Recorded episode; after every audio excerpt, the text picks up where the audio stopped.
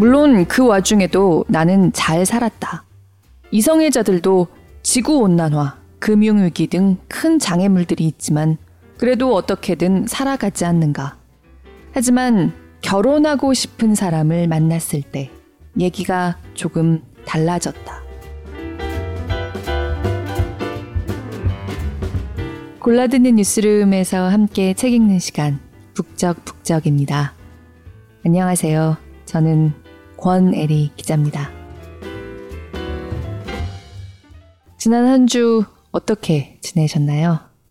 많이 덥죠. 제가 있는 곳도 한국의 여름 못지않게 정말 고온 다습합니다. 웬만큼 더우면 와 여름이다 뭐 이러지만 요 며칠은 정말 길에 서 있기만 해도 땀이 뚝뚝 떨어지는 그런 날씨였어요. 에어컨을 끼고 책 읽는 시원함이 제일 쏠쏠할 때입니다.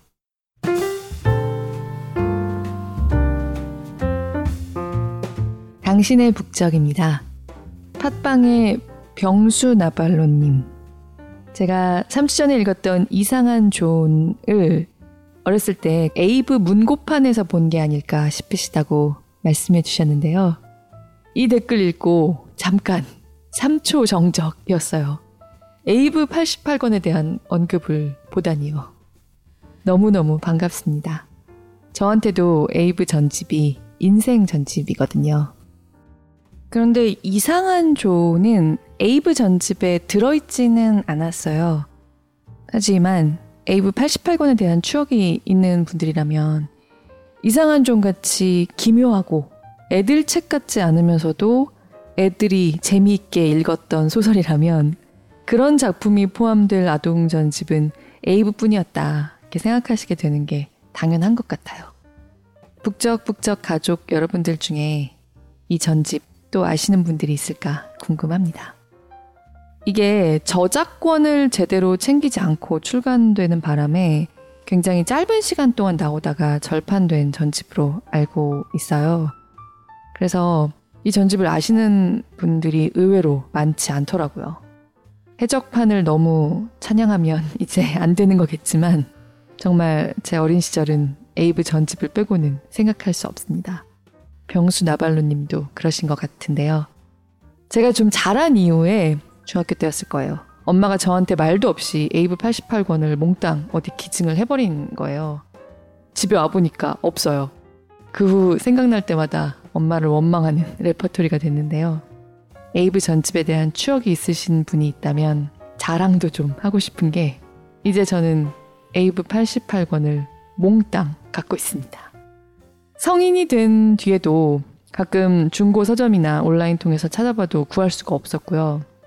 온라인에 보면 저보다 더 애끓는 심정을 막 호소하면서 에이브 전집 구합니다. 단 몇 권이라도 구해요. 막 이런 구매 희망 글만 잔뜩 보여서 진작에 포기하고 있었는데요. 가끔 사람을 깜짝 놀래킬 줄 아는 제 파트너가 88권을 어디서 통째로 구해와서 까방권 10년치를 획득했습니다. 몇 년 전에. 아무튼 반갑습니다. 병수 나발로님.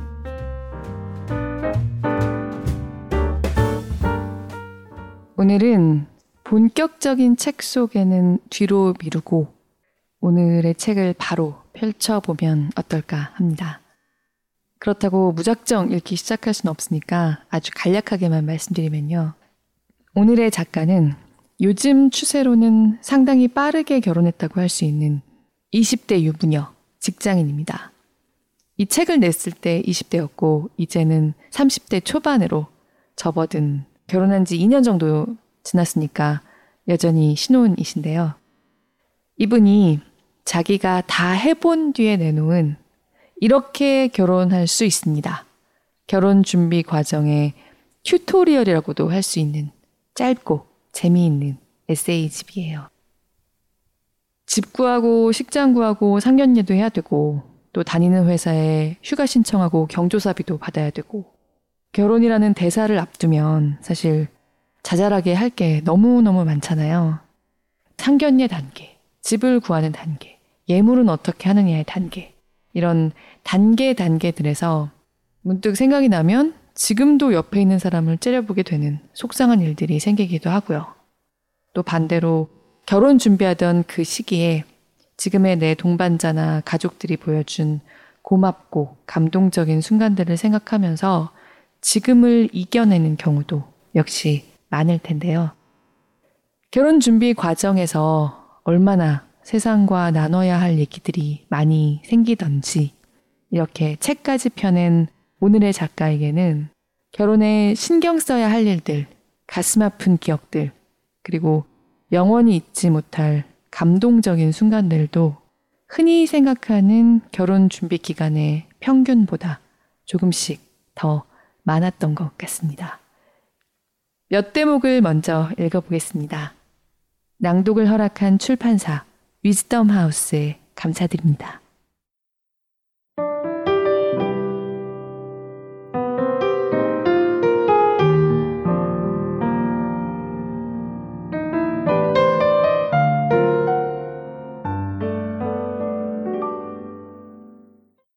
나는 언니에게 빠른 호감을 느꼈다. 모범생 같은 외모에 차분한 말투로 이상한 소리를 해대는 게 너무나도 매력적이었다. 언니의 명예를 위해 비유적으로 설명하자면 나영석 예능이 아닌 SNL이나 라디오 스타 계열의 유머 감각을 지닌 사람이었다. 정제된 sarcasm을 사랑하는 내 마음에 쏙 들었다. 커리어가 뛰어난 점도 멋졌다. 안 그래도 재미있고 예쁘다고 생각했는데 담당하는 업무에 대한 설명을 듣고 나니 급기야 우주 미인으로 보이기 시작했다. 부장님, 제가 이런 분께 무슨 추가 가치를 전달할 수 있을까요? 문제라면 언니에 비해 내가 너무나도 미약한 존재인 점이었다. 소득도 적어, 학벌도 부족해, 외모가 대단히 훌륭하지도 않아. 심지어 인성도 더 못된 것 같았다. 나는 나를 사랑하지만 부족한 건 부족한 거였다. 내 얘기를 찬찬히 듣던 부장님은 다음과 같은 의견을 제시했다. 무슨 소리예요, 규진? 많은 가치를 전달할 수 있죠. 언니 말 잘 듣기, 귀여움을 갈고 닦기, 긍정적으로 말하기, 약속에 늦지 않기. 존경하는 현명한 부장님의 고견을 해석해 보자면, 즉, 괜히 열등감을 표출하지 말고 있는 그대로의 내 매력과 올바른 태도로 승부하라는 얘기 같았다. 하긴 언니가 소득이 높은 사람을 만나고 싶었다면 내 데이트 신청을 거절했겠지. 나의 높은 자존감과 거부할 수 없는 귀여움에 빠졌나 보다. 그래, 연하는 직진이지. 언니, 두 번 봐서 좋으니까 세 번 봐도 또 좋을 거예요. 그러니까 그냥 나랑 만나요. 다른 사람들을 만나봐도 내가 제일 괜찮을걸요? 자기 최면을 너무 열심히 했나? 준비했던 것보다 더 박력 있게 고백을 해버렸다. 다행히도 언니는 내 제안을 흔쾌히 받아들였고 우리는 정식으로 사귀게 되었다.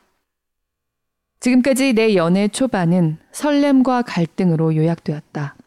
아직 잘 알지 못하는 사이이기 때문에 알아가는 설렘이 있지만 반대로 그렇기 때문에 발생하는 여러 충돌이 있다.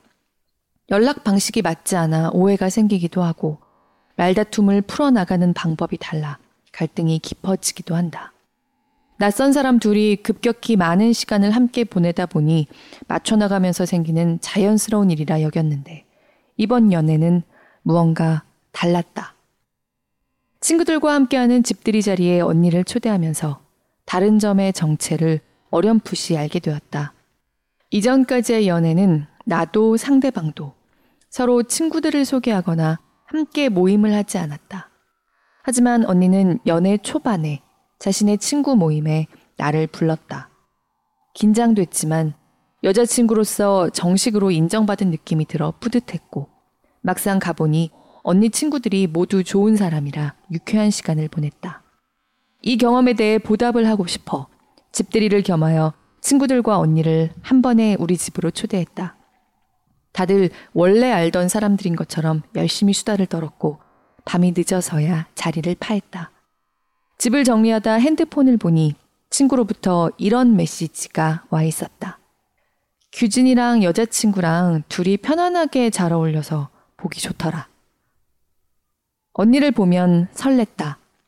핸드폰 알림이 울리면 언니일까 기대가 됐고 보고 싶어서 얼른 주말이 오기를 기다렸다. 하지만 동시에 편안했다. 이전 연애와는 달리 트러블이 없는 안온한 날들만이 지나갔다. 내가 이 말을 꺼내니 언니도 사실 같은 생각을 하고 있었다고 했다.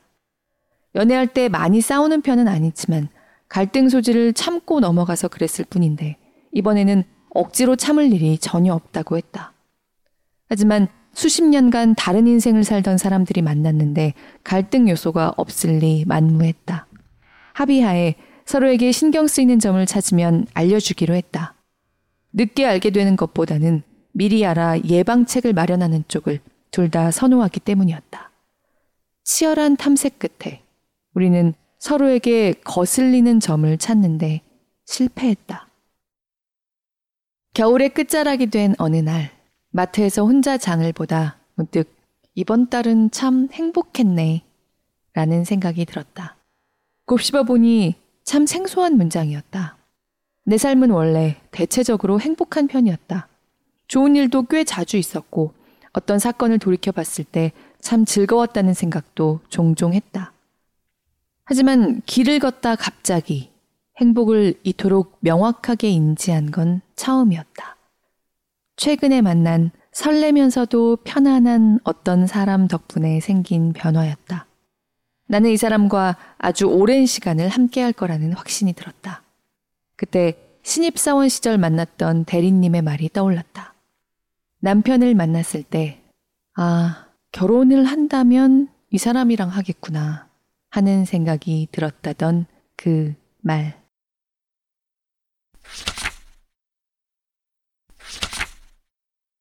내일 모레는 아니겠지만 언젠가 올 우리의 미래. 드라마나 인터넷 커뮤니티에서 본 이야기를 종합해 보았을 때 상견례는 지뢰 찾기 게임과 유사해 보였다. 단편적인 정보를 통해 서로의 민감한 주제는 피하며 약 2시간 동안의 대화를 탈 없이 마무리하면 다음 단계로 넘어가는 그런 게임 말이다. 재산, 직업, 학벌 같은 지뢰를 건드려 결혼이 파투가 나는 경우도 종종 있는 듯 했다. 이런 무시무시한 일을 거쳐야 겨우 결혼 준비 1단계에 들어서다니. 참으로 고되어 보였다. 고급 한정식집이나 일식집에서 밥을 먹는 건 좋아 보였지만 말이다. 나는 미래에 대한 구체적인 상상을 자주 하는 편인데 플롯 중 상견례는 빠져 있었다. 결혼은 언젠가 꼭 할 거라 마음먹었지만 그 결혼을 사회적으로 일컫는 가족 간의 결합으로 생각해 본 적은 없었다. 마음이 맞는 사람을 만나 사회적 계약을 맺는 것까지는 어렵지만 실현 가능해 보였다면 나와 배우자 둘 다 가족에게 이 사실을 밝히고 환영을 받는 광경은 불가능에 가까워 보였다. 엄마 어깨 너머 주말 드라마를 볼 때 상견례 자리에서 물잔을 던지는 장면보다는 연인의 부모에게 이 돈 받고 헤어져 라는 제안을 받는 장면에 더 쉽게 몰입됐다. 내 예상은 아쉽게도 맞아 떨어졌다. 언니와 결혼을 결심하고 양가 부모님께 알리는 데까지는 순탄하였으나 거기까지였다. 엄마는 반대는 하지 않겠으나 굳이 결혼 상대와 알고 지내고 싶지는 않다는 자세로 나왔고 언니 쪽 부모님은 크게 혼란스러워 하셨다. 반드시 결혼식을 해야만 하는 건지 그냥 같이 살기만 하면 안 되는지 되물었다. 의외의 반응은 아니라 충격을 받지는 않았지만 가족이 내 결혼을 지지하지 않는 것은 아무래도 유쾌한 경험은 아니었다. 다행인 점은 모두가 반대한 건 아니었다는 것이다. 아빠는 양가 부모님 중 이 결혼의 유일한 지지자였다. 사귄 지 석 달이 된 여자친구와 결혼하고 싶다는 얘기를 꺼냈을 때 너무 이르지 않냐는 반응을 예상했었다. 이성 간의 결혼이라고 생각해도 큰 결정을 내리기에는 빠른 타이밍이었으니까. 하지만 아빠는 잠자코 내 얘기를 듣더니 그래서 내가 뭘 도와주면 되니? 라고 말했다. 혹시나 해서 꺼낸 집을 사달라는 요청은 1초 만에 기각당했지만 일부 금전적 지원을 약속받았다. 진심으로 고맙다고 말했다. 돈을 쓴다고 사랑하는 건 아니지만 사랑하지 않고 돈을 쓰는 건 어려운 법이니까. 중국으로 돌아가며 부모님은 2001년 이후로 쭉 중국에 살고 계신다. 아빠는 다음에 오면 여자친구와 밥을 먹고 싶다고 했다. 당시에는 웃으면서 좋다고 대답했으나 아빠의 귀국이 하루하루 다가올수록 긴장이 되었다. 부모님에게 곧 결혼할 레즈비언 여자친구를 소개해 주는 법은 아무도 알려줄 사람이 없었다. 급한 대로 이성 커플의 예시를 찾아보았다. 이성애자라도 연인을 부모님에게 소개하는 일이 긴장되는 건 마찬가지일 테니까. 여러 글을 정독한 끝에 내가 줄인 실질적인 조언은 두 가지였다. 첫째, 선물은 정관장 홍삼이다. 부모님 소개 자리의 목적은 긍정적인 인상을 남기는 게 아니라 부정적인 인상을 남기지 않는 것으로 보였다. 따라서 선물을 준비할 때도 색다른 품목보다는 무난한 아이템을 고르는 것이 안전해 보였다. 또 정관장 홍삼이라는 스테디셀러가 지닌 정상성과 보편성이 아빠에게 마음의 안정을 줄 수 있을 것이라고 생각했다. 이 자리도 여느 아빠가 겪는 예비 배우자 소개의 자리와 아주 다르지는 않구나 하는 안정감. 둘째, 중간자가 잘해야 한다. 친구 부모님을 만나도 어색하고 어려울 텐데, 하물며 예비 배우자의 부모님이라면 어떻겠는가. 아빠와 언니 둘 다 다양한 사람들과 무리 없이 잘 어울리는 편이긴 하지만, 결국 대화를 이끌어 나가고 공통 주제를 찾는 건 중간자인 나의 몫이었다. 언니가 평소에 나에게 얼마나 잘해주는지, 아빠가 어떤 식으로 호탕하게 지원을 약속했는지 등의 말을 꺼낼 방식을 열심히 궁리했다. 소개팅 주선도 해본 적이 없는 나에게는 엄청난 도전이었다. 마침내 그날이 왔고 언니와 나는 퇴근 뒤 예약해둔 식당으로 갔다. 아빠가 주변 사람들에게 신경을 쓰지 않도록 개별 룸이 있고 고기를 구워주는 곳을 미리 물색해 두었다. 아빠와 언니가 둘 다 제일 좋아하는 메뉴인 맛있는 한우를 먹으며 무사히 이 저녁을 넘기자는 내 바람을 담기도 했다. 이제 남은 건 내가 말을 제대로 하는 것 뿐이었다. 비장한 마음으로 식당에 들어섰다. 걱정과 달리 조심스럽지만 화기애애한 말이 오고 갔다. 아빠가 주책맞게 자신이 대학생 때 인기가 많았다는 얘기를 꺼내기도 했으나 무척 즐거워 보여 굳이 지적하지는 않았다. 식사가 어느 정도 마무리가 되어갈 때쯤 아빠가 의외의 말을 꺼냈다. 사실 나는 너희 엄마랑 동성동본 결혼을 했어. 외할아버지 반대가 심해서 내 본관을 다르게 말하고 다니기도 했고. 그런데 30년이 지난 지금 누가 동성동본 얘기를 하냐? 동성 결혼도 30년 뒤에는 아무것도 아닐 거야. 처음 들어보는 얘기였다. 하지만 나는 부모님의 결혼 비밀보다는 이 결혼을 지지해주기 위해 아빠가 자신과 동성 커플의 공통점을 찾아서 해줄 말을 열심히 골랐다는 점에 놀랐다. 정말 맞는 말이기도 했다. 동성동본 혼인 금지, 호주제와 같이 지켜야만 할 절대적 가치로 보였던 일들이 2, 30년이 지난 지금은 정말 별것도 아니지 않나. 우리의 결혼도 30년 뒤에는 그렇게 될 것이라니. 결혼 승낙 발언으로 들을 수 있는 가장 근사한 말이었다. 사회는 계속 변하고 있고 결국 우리의 존재는 인정받을 것이다. 50대의 동성혼 법제화 찬성률은 23%에 불과하지만 20대의 찬성률은 62%에 육박한다. 30년쯤 지나면 이 20대들이 사회의 주류를 이룰 것이다. 무조건 이기는 게임이다. 우리 엄마나 언니네 부모님이 딸의 결혼에 차갑게 돌아섰던 것을 후회할 날도 반드시 올 것이다. 그때가 되면 조금 늦게나마 상견례를 해봐도 좋지 않을까? 결혼이 가족 간의 결합이어야 한다는 명제에는 동의하지 않지만 자식의 배우자, 그리고 배우자의 부모를 만나보는 건 서로의 이해를 높여줄 좋은 기회니까 말이다. 내일 모레의 일은 아니겠지만 언젠가 올 우리의 미래를 상상해 본다.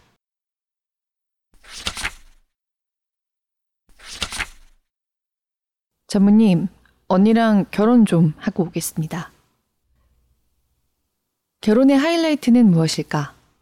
프로포즈라는 사람도, 결혼식이라는 사람도 있겠지만 나는 단연코 신혼여행이라고 생각한다. 여행 자체야 돈만 있으면 언제든지 갈 수 있겠지만 주어진 연차 외에 휴가를 받아서 갈 기회는 흔치 않은 법이다. 명분도 분명해서 눈치를 볼 필요도 없고 일생에 아마도 한 번뿐이라는 명목 하에 돈도 펑펑 쓸 수 있다. 회사가 돈과 휴가를 쥐어주면서 축하하며 보내주는 여행이라니 가히 하이라이트라고 할 만하다. 문제가 있다면 과연 회사가 동성애자인 나한테도 돈과 휴가를 줄까 하는 점이었다. 나는 회사 복지에 관심이 많다.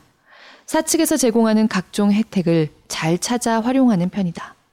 무료 심리 상담도 알차게 활용했고 자사 제품 할인 한도도 매년 꽉 채웠으며 아무도 존재를 알려주지 않는 refresh 휴가도 꼬박꼬박 신청하고 있다. 인사팀에서 매년 공지하는 복지 안내 서류를 한 줄 한 줄 정독한다. 그렇지만 결혼 및 배우자 관련 혜택만큼은 항상 읽지 않고 넘기곤 했다. 내일이 아니라고 생각했으니까. 하루는 옆팀에서 누군가 유달리 큰 목소리로 통화를 했다. 의도치 않게 내용을 듣게 되었는데 신혼여행 경조 휴가 신청을 하면서 왜 청첩장을 첨부하지 않았냐는 얘기였다. 이 통화는 반드시 결혼식 날짜와 신랑 신부 이름이 보이게 찍어서 메일로 보내라는 엄포와 함께 끝났다. 저런 청첩장을 잘 첨부했어야지. 왜 그랬대? 내 업무와 아무런 관련이 없는 통화였지만 솔깃했다. 결혼 증빙 서류가 가족관계 증명서나 혼인관계 증명서가 아닌 청첩장이라니. 잘 생각해보니 당연한 일이었다. 결혼식 전에 혼인신고를 하는 경우는 드무니까. 요새는 1년은 살아보고 도장 찍어야 한다는 의견이 대세라고 들었다. 그런데 법적 서류가 필요한 게 아니라면, 나도 결혼식만 한다면 남들과 같은 복지 혜택을 받을 수 있는 거 아닌가? 청첩장 찍는데 국가 승인이 필요한 건 아니니까. 마음 깊이 이 정보를 담으며 언젠가 올 훗날을 기약했다. 그 언젠가는 생각보다 금방 왔다. 30년 안에는 할 수 있지 않으려나 여겼던 결혼을 겨우 29살, 입사 5년 차에 하게 됐다. 내 결혼 소식을 듣고 부장님은 크게 웃으셨고 종종 연애 상담을 하곤 했다. 이사님은 전 팀에 쩌렁쩌렁 자랑하는 등 팀원 모두 각자의 방식으로 축하해 주었다. 다들 예전부터 내가 레즈비언임을 알았던지라 아무도 결혼 소식을 이상하게 여기지는 않았다. 여자랑 결혼하는 건지 남자랑 결혼하는 건지 묻는 옆 팀원들은 종종 있었지만 그럼에도 불구하고 복지휴가 신청은 조금 망설여졌다. 개개인이 나를 받아들여 주는 것과 시스템이 나를 수용하여 선례를 만드는 건 다른 영역의 일이니까. 점심을 먹으러 가려고 엘리베이터에 탔는데 인사팀 전무님이 계셨다. 신입사원 때부터 종종 뵙고 상담을 드려 익숙한 분이었다. 기회는 지금이라고 생각했다. 전무님, 저 여자친구랑 곧 결혼해요. 규진님은 매번 깜짝 놀랄 소식을. 그러게요. 그런데 혹시 저도 신혼여행 휴가 나오나요? 결혼식이 언제죠? 혼인신고는 5월인데 결혼식은 11월에 합니다. 아직 시간이 많이 남았으니 천천히 논의해보죠. 우선 정말 축하드립니다. 신입사원 때부터 회사에서 그렇게 가르치긴 했지만 너무 두괄식으로 얘기했나 하는 반성을 잠시 했다.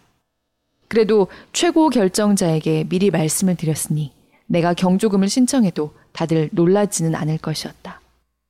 천천히 진행할 논의가 나에게 호의적인 방향이길 바랐다. 청첩장 디자인이 완성됐다. 드디어 회사에 휴가 및 경조금 신청을 할 때가 왔다. 전무님과의 일련의 대화 후 인사팀에서는 별도로 얘기가 없었고 나는 조금 불안해졌다. 정식으로 물어본 것은 아닌 만큼 인사팀에게 따로 문의 메일을 보내기로 마음먹었다. 나 다음에도 결혼하는 사내 동성애자들이 나타날 텐데 혜택 수령 가능 여부를 미리 정리해 두면 그들도 편해지리라 생각했다. 메일을 보내기 전에 부장님에게 논의를 드렸다. 부장님, 첨부한 도표와 같이 각종 혼인 관련 혜택 적용 여부를 인사팀에 문의하려고 합니다. 굳이 그럴 필요가 있을까요? 이게 무슨 얘기지? 큰일을 만들지 말라는 뜻인가? 조금 서운한 마음이 들려는 찰나 부장님이 말을 이어갔다. 청첩장만 첨부하라고 규정에 적혀 있는데 규진이라고 굳이 따로 허락을 받을 필요는 없어요. 나는 승인할 테니까 기한하세요. 순간 울컥했다. 맞는 말이었다. 내가 동성애자라고 해서 남들 이상으로 증명을 할 필요는 없었다. 용기를 얻어 기한서를 쓰기 시작했다. 회사 규정, 사내 분위기, 주변 사람들의 반응 등 모든 것을 종합하였을 때 내 요청이 승인될 확률은 99%였다. 하지만 만약 1%의 확률로 반려되거나 추가 증빙을 요구한다면 계속 여기를 다닐 수 있을까? 나는 이 회사와 팀 동료들을 진심으로 좋아하여 실망하거나 잃고 싶지 않았다. 떨리는 마음으로 기한 버튼을 눌렀다. 이 사실을 트위터에 올리며 긴장을 분산하기도 했다. 복지 혜택 관련 문서의 승인자는 총 3명이었다. 직속 상사, 재무팀 담당자, 그리고 인사팀 담당자. 직속 상사인 부장님의 승인은 1분 만에 떨어졌다. 힙합 경연 프로그램에서 참가자에게 주는 합격 목걸이 사진을 올리려고 했는데 첨부가 안 되더라는 유쾌한 말도 덧붙였다. 재무팀 담당자의 승인도 곧 떨어졌고 이제 남은 것은 인사팀 뿐이었다. 업무에 도무지 집중하지 못한 상태로 한 시간이 지났다. 인사팀 승인란은 여전히 비어 있었다. 우리 회사의 평소 속도 대비 느린 편이었다. 긴장되기 시작했다. 머릿속으로 온갖 부정적인 시나리오를 그리던 차, 인사팀 담당자에게 메시지가 왔다. 결혼 축하드려요. 내 기한서는 승인되었고 괜히 눈물이 났다. 주변 팀원들이 당연히 받아야 하는 혜택이니 울지 말라 했고 나는 원래 아무 일에나 잘 운다고 웃으며 대답했다. 그렇게 나는 6일간의 휴가와 50만 원의 경조금 지급을 승인받았다. 이 승인은 동성애자도 회사의 일원이고 같은 혜택을 받아야 한다는 메시지로도 읽혔다. 동성애자라고 해서 더 많은 증명을 할 필요가 없다는 부장님의 말이 다시금 떠올랐다. 아직은 이 회사에 조금 더 다녀야겠다고 생각했다. 만약 인사팀에서 이런 의도로 승인을 해주었다면 현명한 선택이었다고 얘기해주고 싶다.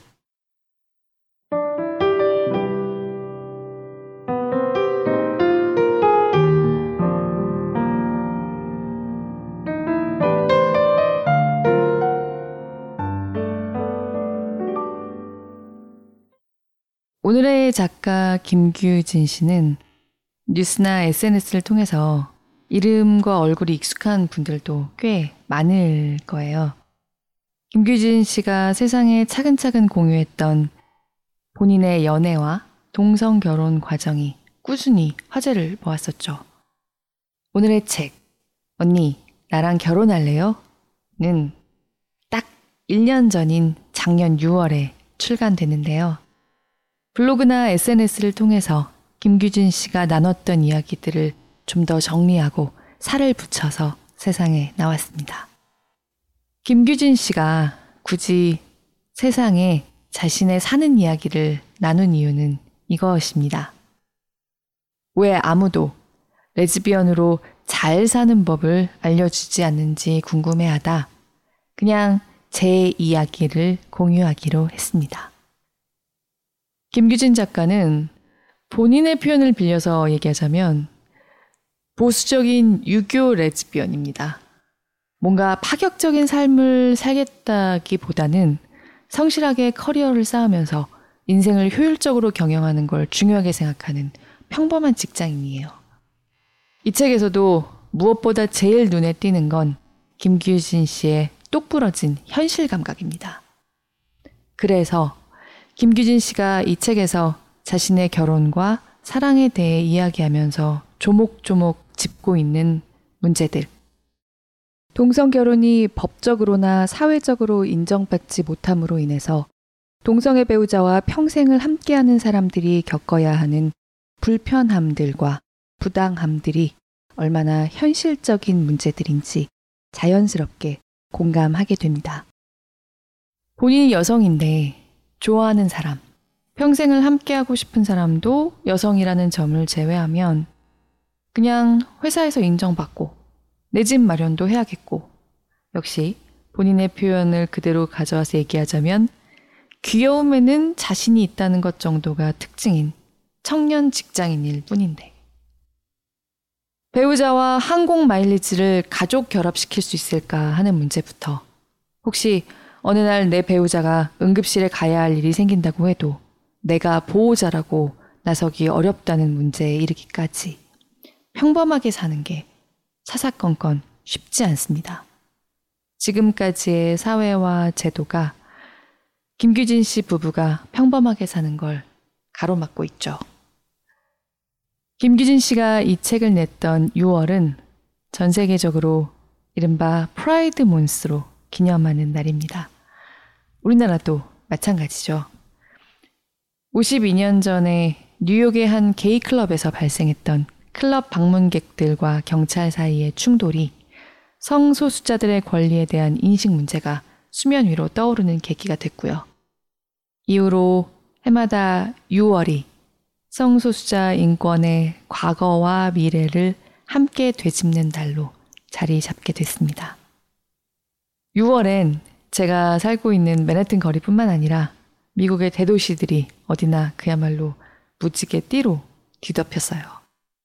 김규진 씨 부부도 2019년에 맨해튼에 와서 혼인신고를 했습니다. 어차피 한국인으로서 한국에 살면서 이 혼인신고로는 기혼자의 권리를 누릴 수는 없지만 그야말로 국제적으로 제도에 인정받은 부부가 된 거죠. 이 책에서 김규진 씨 부부의 양가 부모님들 중에서 유일하게 이 부부를 가장 지지해주는 걸로 나오는 아버지도 또 세상도 때로는 묻습니다. 왜 굳이 이렇게까지 해야 하느냐라고요. 왜 굳이 너의 결혼에 대해서 알리느냐. 굳이 세상에 사랑하고 결혼하는 과정을 알리지 않고 적당히 묻어가도 되지 않겠느냐. 하지만 김규진 씨는 오히려 지극히 현실적인 사람. 오늘보다는 내일의 내 인생을 조금 더 낫게 만들고 싶다는 현실적으로 긍정적인 욕망을 가진 사람이기 때문에 지금 이 시점에서의 동성 결혼 튜토리얼을 제시하는 유부녀가 되기로 합니다. 내일의 누군가들이 동성 결혼을 남들처럼 하는 것은 좀 더 편하고 당연한 일이 돼 있어서 한국인 부부가 혼인신고를 맨해튼을 찾아서 하는 게 아니라 살던 동네 주민센터에서 할 수 있게 되는 날이 오길 바라면서요. 나와 내가 사랑하는 사람이 좀 더 편히 살 수 있는 세상을 아주 조금이라도 더 앞당기기 위해서 지금 내가 할 수 있는 일로 다른 사람들을 역시 돕는다. 이 책은 동성 결혼의 경험을 공유한 신혼부부의 이야기이자 그야말로 시민 의식과 시민의 이야기라는 생각을 했습니다. 김규진 씨가 결혼의 과정을 겪으면서 맞닥뜨리는 여러 가지 문제들을 문제라기보다 과제라고 부르는 게 맞지 않을까 싶습니다. 김규진 씨와 아내분이 앞으로도 크고 작은 과제들을 멋지게 해결해 나가고 이 부부가 지금 자신의 삶을 공개함으로써 사회를 돕듯이 사회도 이 부부를 도와서 검은 머리 팥불이 될 때까지 두 분이 해로하시길 바랍니다. 그리고 아내 자랑은 너무 설득력 있게 결혼 준비 tutorial은 너무 재밌게 풀어놓으신 터라 앞으로도 사랑하는 이야기를 종종 들려주었으면 은근히 바라게 됩니다. 특히 이 책에서요. 김규진 씨가 아내에게 나와 결혼해달라 고백을 올리기 위해서 준비한 프로포즈 프레젠테이션이 나옵니다. 정말 거절당할 수 없는 프로포즈의 정석이라고 할 수 있습니다. 꼭 결혼하고 싶은 상대가 나타나서 다소의 어드바이스가 필요한 분 또는 그저 궁금하신 분들은 책을 통해서 직접 확인해 봐 주시면 감탄하실 거라는 걸 보장합니다.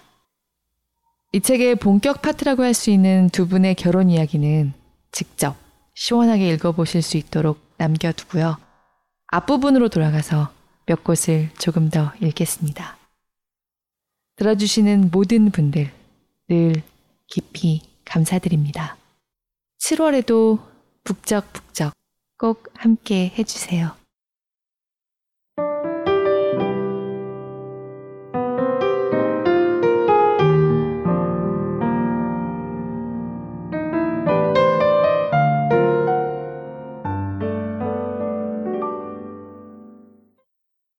커밍아웃의 기술. 내가 일타 강사라면 커밍아웃만 500번 프로 커밍아웃러. 전무님한테도 와이프 얘기를 하는 김규진 선생님. 따위의 캐치프레이즈가 붙지 않을까? 거짓말을 귀찮아하는 성향을 타고나서인지 어느새 처음 간 미용실 원장님한테도 남편은 없고 와이프는 있다고 설명하는 어른으로 자랐다. 항상 이렇게 살았던 건 아니다. 대학생 시절만 해도 손을 벌벌 떨면서 알코올의 힘을 빌려 겨우 친구들에게 얘기하곤 했다. 몇 번의 실패를 겪어 사람들과 멀어지기도 했다. 아무도 나에게 커밍아웃 잘하는 법을 가르쳐 주는 사람이 없었다. 그래서 어떻게 하면 불필요한 시행착오를 줄일 수 있을지 내 경험을 공유하려고 한다. 회사 면접을 성공적으로 보려면 어떻게 해야 할까? 지피직이면 백전백승이라고. 먼저 내가 지원하고자 하는 회사와 직무에 대해 탐색을 할 것이다. 좌플래닛 같은 채용 관련 플랫폼에서 면접 후기를 참고하여 예상 질문과 답변도 작성해야겠다. 회사에 다니고 있거나 동종업계에 종사하는 선배에게 팁을 구하는 것도 방법이다. 마지막으로 여러 차례의 성공과 실패를 거쳐 나만의 노하우를 터득하면 된다. 커밍아웃도 마찬가지다. 너희들은 몰랐겠지만 나는 인구의 95%와 다르단다. 라는 얘기를 하는 데에는 생각보다 기술적인 측면이 있다. 말을 어떤 방식으로 하느냐에 따라 상대가 쉽게 받아들일 수도 어색해하며 꺼릴 수도 있다. 물론 이상적인 평행 세계에서는 이런 고민 자체가 필요하지 않을 테다. 정체성은 한 사람의 고유한 속성이고 남들이 평가할 수 있는 부분이 아니니까. 하지만 우리가 살아가는 곳은 동성 결혼이 법제화되지 않은 21세기 대한민국이다. 약간의 팁을 통해 주변에 더 쉽게 받아들여질 수 있다면 연습을 해볼 만한 가치는 있다. 팁 첫째. 커밍아웃은 자기소개다. 회사 면접에 빗대긴 했지만 커밍아웃은 누구의 승인이 필요한 일이 아니다. 나를 받아달라는 구애의 행위가 아닌 나는 이런 사람이라는 정보 전달에 가깝다. 하지만 상대방이 나를 내치지 않았으면 하는 간절한 바람으로 인해 말할 때 분위기가 전자에 가까워지곤 한다. 이럴 경우 듣는 사람이 권력적 우위에 있고 나의 약점을 잡았다는 착각이 들 수 있다. 좋은 친구라면 그렇지 않겠지만 얘기하기 전까지는 알 수 없는 노릇이다. 나는 대학교를 졸업할 때쯤 되어서야 이 사실을 깨달았고 이전까지는 몇 번의 실패를 겪곤 했다. 3학년 때 진로를 마케팅으로 정하면서 관련 교내 학회에 가입했는데 분위기나 커리큘럼이 마음에 들었다. 구성원들도 경쟁적이면서도 배려심이 있어 친해지고 싶은 사람들이 많았다. 더욱 친밀한 관계를 맺기 위해 정체성을 밝히기로 마음먹고 가장 소탈해 보이는 언니와 밥을 먹을 때 말을 꺼냈다. 언니, 나 사실 동성애자야. 응? 언니는 왠지 이해할 것 같아서. 다른 애들한테는 아직 말 안 했는데, 이제 얘기하려고. 어때? 어, 내 생각에는 얘기하지 않는 편이 좋을 것 같아. 왜? 고등학교도 아니고 학회인데 그런 개인적인 얘기는 적절하지 않아 보여. 지금 생각해보면 참으로 개소리다. 고등학교인지 대학교인지가 이 사안에 무슨 영향을 끼친단 말인가. 학회라고 해봤자 같은 학생들끼리 모인 조직이고 연애 얘기 같은 사담도 곧잘 나누었다. 하지만 당시에는 고르고 골라 나를 제일 쉽게 받아들여 줄 거라고 기대했던 사람에게 이런 말을 들으니 의지가 꺾일 수밖에 없었다. 학회 내 다른 친구에게 얘기하기까지는 반년의 시간이 더 걸렸다. 만약 그때로 돌아간다면 그 언니에게 의견을 구하는 것이 아니라 나는 동성애자고 너는 이 사실을 알아두기만 하라고 얘기하겠다. 팁 둘째. 듣는 사람이 편안한 환경을 조성하자. 아니, 내가 동성애자라고 말하는데 왜 남의 편안함까지 고려해야 하냐? 상대방이 합리적인 시민이라면 마땅히 받아들여야 한다. 라고 주장할 수 있다. 하지만 상대방도 누군가의 커밍아웃을 듣는 게 처음일 수 있다. 합리적인 사람이라도 준비되지 않은 상황에서 처음 겪는 일에 대해서는 당황할 수 있다. 듣는 사람의 합리성을 단전에서부터 끌어올려 충분히 발휘할 수 있도록 환경을 조성한다면 내 정체성도 더 쉽게 수용될 수 있으니 이득이라고 생각하자. 내 초기 패인 중 하나는 어두운 공간에서 술의 힘을 빌려 털어놓은 점이었다. 생각만 해도 부담스럽다. 별 얘기가 아니라 할지라도 어두침침한 술집에서 말을 흐리다 얘기하면 상대방이 혼란스러울 수 있다. 친구가 소주를 연거푸 들이켠 뒤, 나 사실 두산 베어스 응원해. 라고 말한다 생각해보자.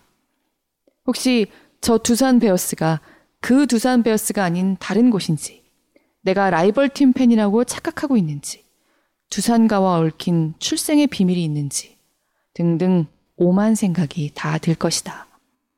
하물며 정체성 같은 중요한 얘기는 얼마나 큰 짐으로 느껴지겠는가. 그래서 내가 애용하는 커밍아웃 장소는 식당이다. 우선 맛있는 음식을 먹고 있으니 기분이 좋다. 밝은 조명 아래 맑은 정신으로 있어 이성적인 판단을 하기에도 최적이다. 더하여 혹시라도 상대방이 내 말을 듣고 대답을 생각할 시간이 필요할 때 밥 먹는 척 하면서 자연스럽게 뜸을 들일 수도 있다. 분위기 없는 밥집에서 대뜸 얘기하니 고백으로 오인될 여지도 적다. 고깃집에서 삼겹살을 굽다 말한 적도 있고 분식집에서 참치김밥을 먹다 얘기한 적도 있는데 모두 좋은 기억으로 남았다. 마지막 팁은 아무리 노력을 해도 받아들여지지 않을 수 있다는 점을 받아들이라는 것이다. 수용이 쉽도록 환경을 조성하고 말하는 방식도 바꿔볼 수 있지만 결국 반응은 상대방의 몫이다. 마음속 깊이 동성애를 혐오하는 차별주의자라면 환경과 말투 정도로는 그 사람을 바꿀 수 없는 노릇이다. 처음에 말했듯이 커밍아웃은 자기소개인데 상대방이 내 소개 내용이 마음에 들지 않아 같이 놀지 않을 수도 있는 거다. 그게 옳든 그르든 간에 상대방이 나를 떠나는 건 잡을 수 없다. 하지만 반대로 생각하면 나도 이 사람과 놀지 않으면 된다. 더 깊은 관계를 쌓기 전에 차별주의자와 멀어졌으니 차라리 다행일 수 있다. 나를 싫어하는 사람들에게 매달리기엔 인생이 너무 아깝다. 무턱대고 모두에게 커밍아웃 하라는 게 아니다. 하지만 만약 정체성을 밝혔을 때 누군가 떠난다면 그건 내 문제가 아닌 상대방의 문제이며 자책할 필요가 없다는 얘기다. 자신에 관해 이야기하는 건 인간의 본능적인 욕구라고 생각한다. 항상 자신에 대해 숨기고 거짓말하며 살다 보면 마음에 병이 든다. 적어도 나는 그랬다. 물론 일을 저지르기 전에 득과 실을 따져봐야겠지만 커밍아웃 하기로 마음 먹었다면 모두 상처받지 않고 성공하기를 기원한다. 그리고 가족같이 특수한 경우만 제외한다면 생각보다 성공적일 거라는 말을 해주고 싶다. 주변인들에게는 내가 여자를 좋아하는지 남자를 좋아하는지 보다는 일을 잘하는 동료인지 같이 있으면 즐거운 친구인지가 더 중요한 법이니까.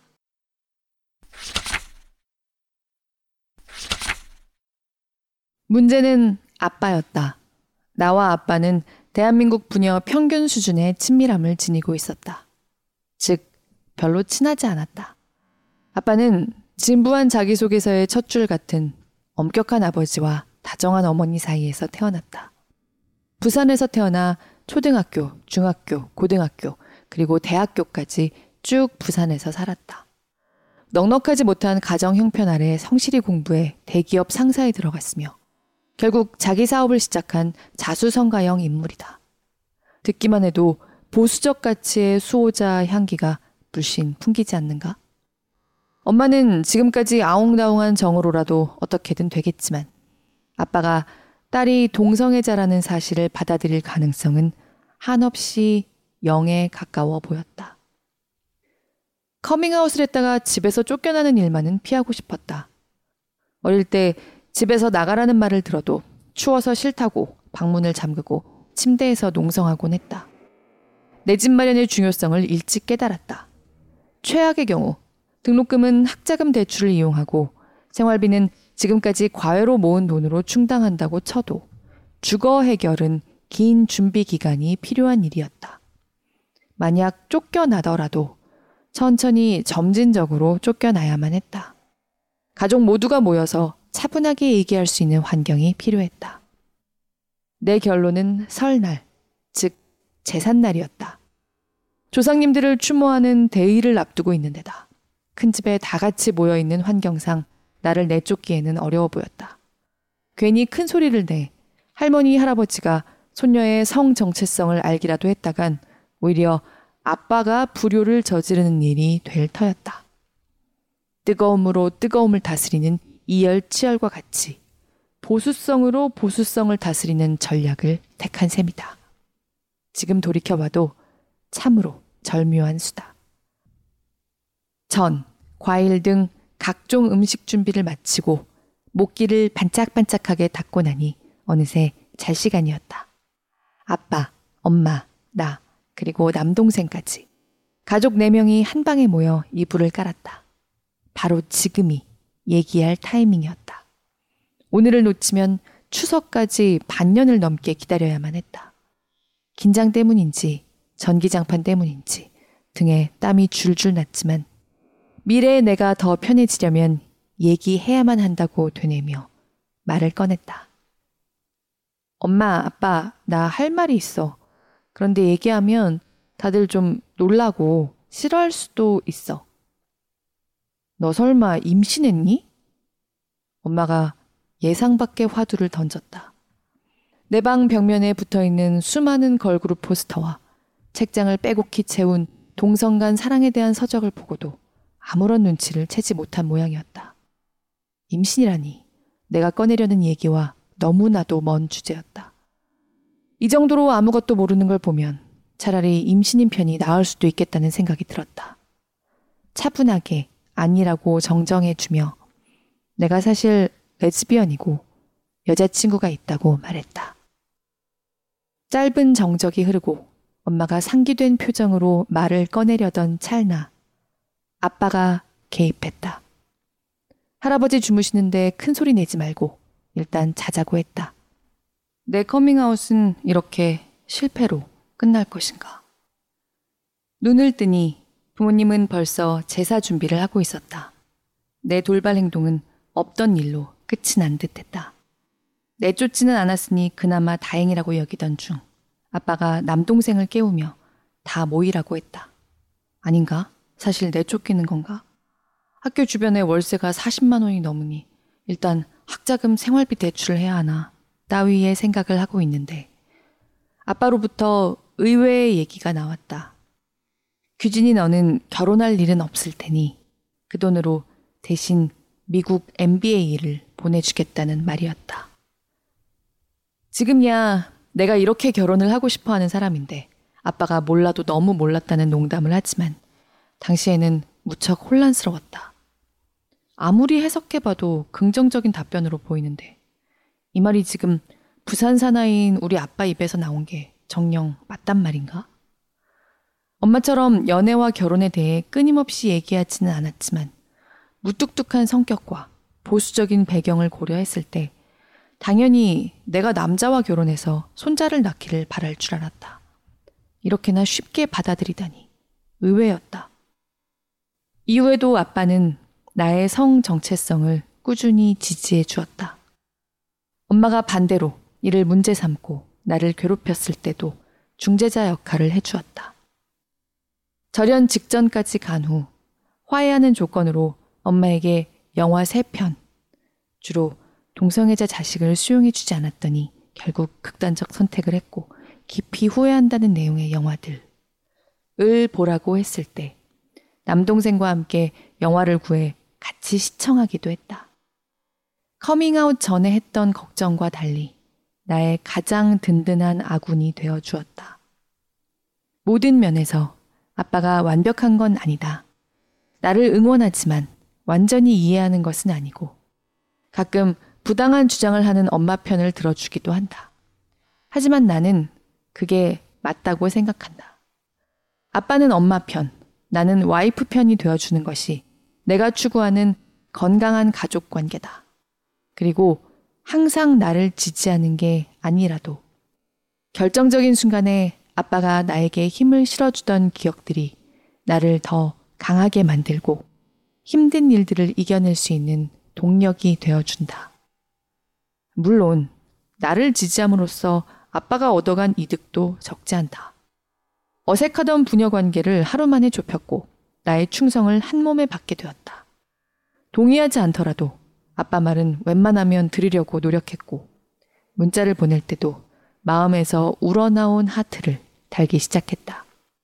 유교적 사상이 옅어져 가고 효라는 가치가 발해가는 21세기에 지지선언 하나로 자식의 사랑을 얻다니 이 얼마나 큰 소득인가. 역시 내 영민함은 친탁했음이 분명하다. 내가 만약 자식을 낳게 된다면 어떻게 대해야 할 것인가? 잘은 모르겠지만 아빠처럼 결정적인 순간에 자식의 손을 꼭 잡아주고 싶다.